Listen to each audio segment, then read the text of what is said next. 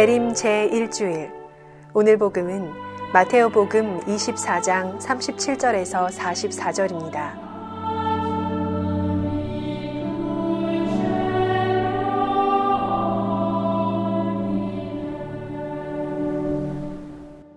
주님께서 여러분과 함께 마테오가 전한 거룩한 복음입니다.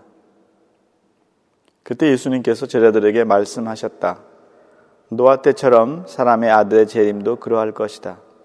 홍수 이전 시대의 사람들은 노아가 방주에 들어가는 날까지 먹고 마시고 장가 들고 시집가고 하면서 홍수가 닥쳐 모두 휩쓸어 갈 때까지 아무것도 모르고 있었다. 사람의 아들의 재림도 그러할 것이다. 그때 두 사람이 들에 있으면 하나는 데려가고 하나는 버려둘 것이다. 두 여자가 맷돌질을 하고 있으면 하나는 데려가고 하나는 버려둘 것이다. 그러니 깨어 있어라. 너희의 주인이 어느 날에 올지 너희가 모르기 때문이다. 이것을 명심하여라.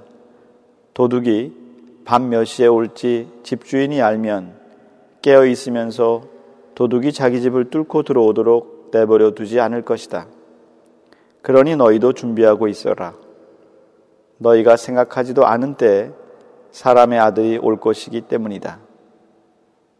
주님의 말씀입니다.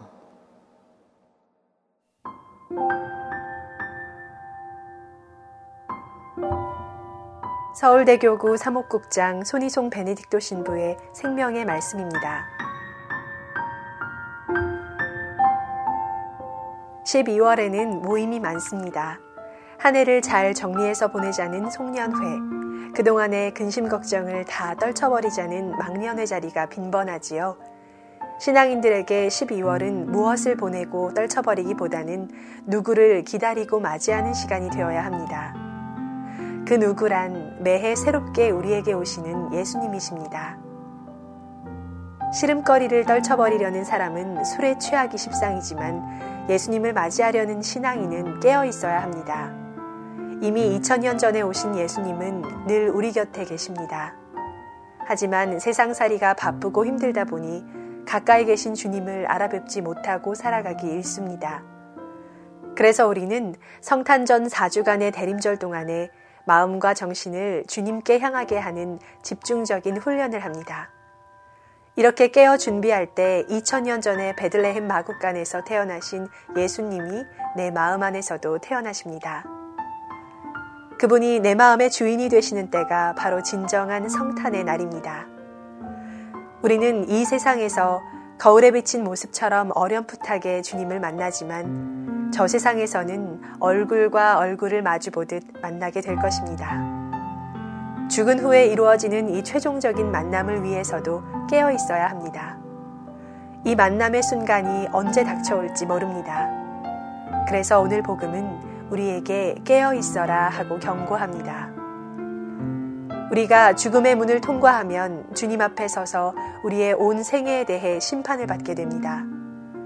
자비롭게 나를 바라보시는 주님 앞에서 내 한평생의 공로와 과실이 낱낱이 드러날 것입니다. 공로가 많으면 안도의 한숨을 내쉬겠지만 과실이 더 많으면 쥐구멍에라도 들어가고 싶을 것입니다. 집회서의 말씀대로 이런 심판의 순간을 잊지 않을 때 현재의 삶에 좀 더 성실할 수 있습니다. 모든 언행에서 너의 마지막 때를 생각하여라. 그러면 결코 죄를 짓지 않으리라. 이 경고를 진지하게 받아들이면 빛의 갑옷을 입고 대낮에 행동하듯이 품위 있게 살려고 노력하고 흥청대는 술잔치와 만취, 음탕과 방탕, 다툼과 시기 속에 살지 않으려고 애쓰게 됩니다. 누구나 죽은 후에 심판을 받아야 합니다. 하지만 그 순간을 지나면 주님과 모든 백성이 함께하는 잔치가 우리를 기다립니다. 정의와 사랑의 주님이 이 잔치의 주인이시기에 모든 불의가 사라지고 전쟁이 완전히 사라져서 평화가 넘치는 잔치, 사랑이 충만한 자리가 됩니다. 주님을 뵙고 그분의 천상잔치에 참여하고자 하는 갈망이 우리 마음에 가득 차기를 기원합니다.